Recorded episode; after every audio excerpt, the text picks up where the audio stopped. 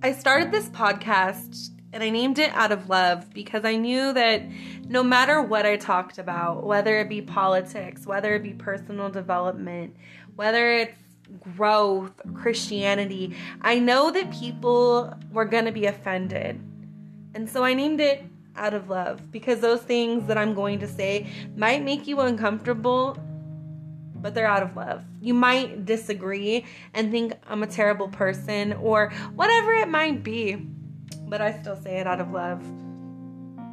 I've been out of love for many situations, and because of that, I had to make sure it was very clear that what comes from me comes from love.